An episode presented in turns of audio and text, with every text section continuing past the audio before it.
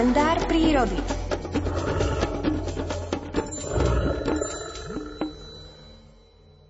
Na mojom vpečatení sa do prírody už v ranom detstve má určite svoj podiel aj jedna zvláštna udalosť. Keď bola mama v nemocnici, ako malého šesťročného chlapca ma otec odložil na doobedie u uja Adama Kuru, pretože musel ísť do lesa vyznačovať prebierku práve nad jeho domom, ktorý bol situovaný na okraji dediny. Na tomto príbehu by nebolo nič mimoriadne, keby Ujo Adam nebol väčšinou dediny považovaný pri najmenšom za čudáka. Rodičia totiž všetky deti strašili, že keď budeme zlé, tak nás dajú Adamovi, ten si nás vezme a bude s nami zle nedobre. A tak sme sa tohoto mimochodom svetoznámeho hrdinu vďaka početným knihám majstra fotografa Martina Martinčeka a filmu Obrazy starého sveta režiséra Dušana Hanáka na smrť báli. Viete si asi predstaviť, ako som sa musel báť, keď ma otec z ničoho nič nechal u tohoto človeka, ktorého nám dospelí vykresľovali v tom najhoršom svetle. Vo chvíli, keď ma usadil vo svojom tmavom príbytku s jedným neveľkým okienkom, som si myslel, že od strachu umriem. Bolo mi doplaču, ale musel som sa držať, lebo otec mi prikázal, aby som ani nemukol. Sľúbil mi síce, že sa po mňa po obede vráti, ale aj tak som sa bál, že ma Ujovi Adamovi nechá navždy, ako mi to sľuboval za každým, keď som doma alebo v dedine vyparatil niečo zlé. A tak som sa na stolčeku triasol a s vypúlenými okálmi sledoval, čo to ten Ujo Adam ide so mnou robiť.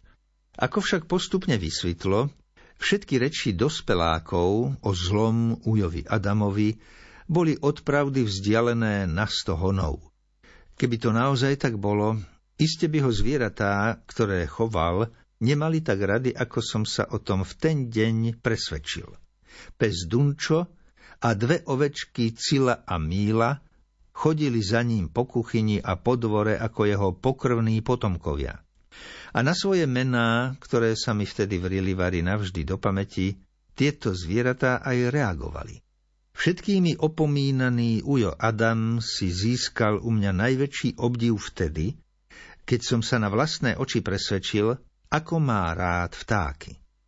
Totiž prvé, čo ma veľmi potešilo, keď som s otcom vstúpil do príbytku Uja Adama, bol škrekot dvoch sojok – Tie posedávali na drevenej prični, podišiari, na ktorom sa Ujo Adam Kúra vyťahoval kladkami až pod samú povalu, kde mohol spokojne spať.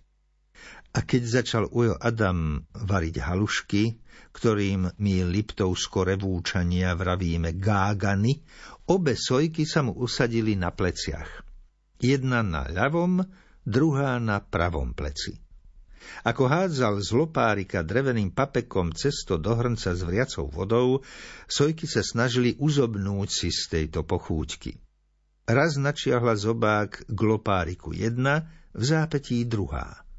Nenásytné hltanie sojok Ujo Adam chvíľu trpel, keď však usúdil, že sa už dosť zasítili, odháňal ich vechťom.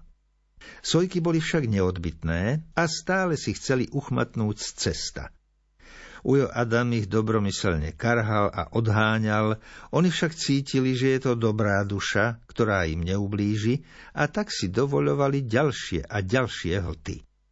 Tak už dosť, skríkol na ne Ujo Adam. Už ste si zjedli svoju porciu. Z uvarených gáganov vám už veru nič nezvýši. To bude už len pre mňa a psa Dunča.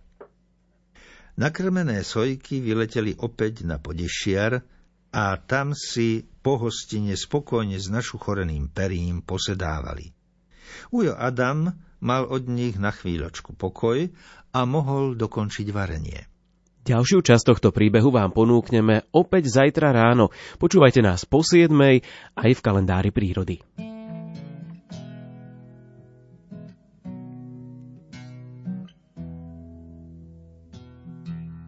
Měl jsem rád pár písní v nich jsem žil.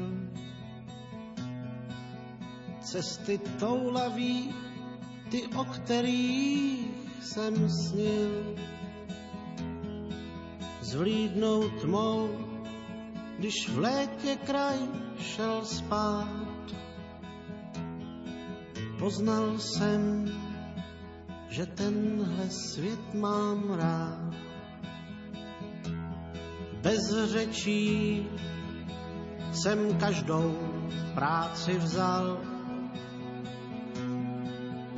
a měl problémy, že málem jsem to vzdal. Po každé jsem vstal a zkoušel jít pro tu čest, že směl jsem s vámi žít. Měl jsem rád stín stromů, říční prout, štíty hor, co nejdou překlenout. Krásnější svět vůbec nehledám to řeknu vám tam u nebeských bran.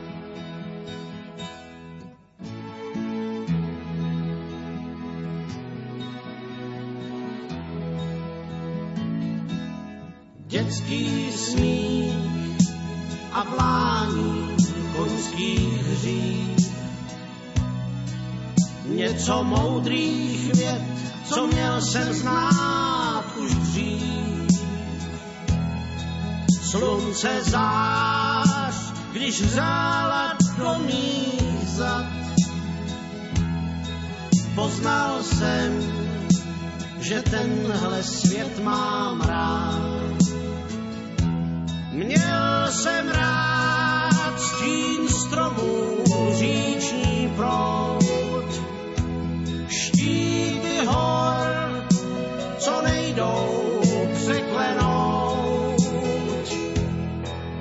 Krásnější svět vůbec nehledám, to řeknu vám tam u nebeských bran. Tam u nebeských brán. Áno, to je Michal Tučný a ja k tomu doplňam, že tam vo vysielaní Rádia Lumen. Napríklad aj predpoveď počasia s meteorologom Petrom Jurčovičom.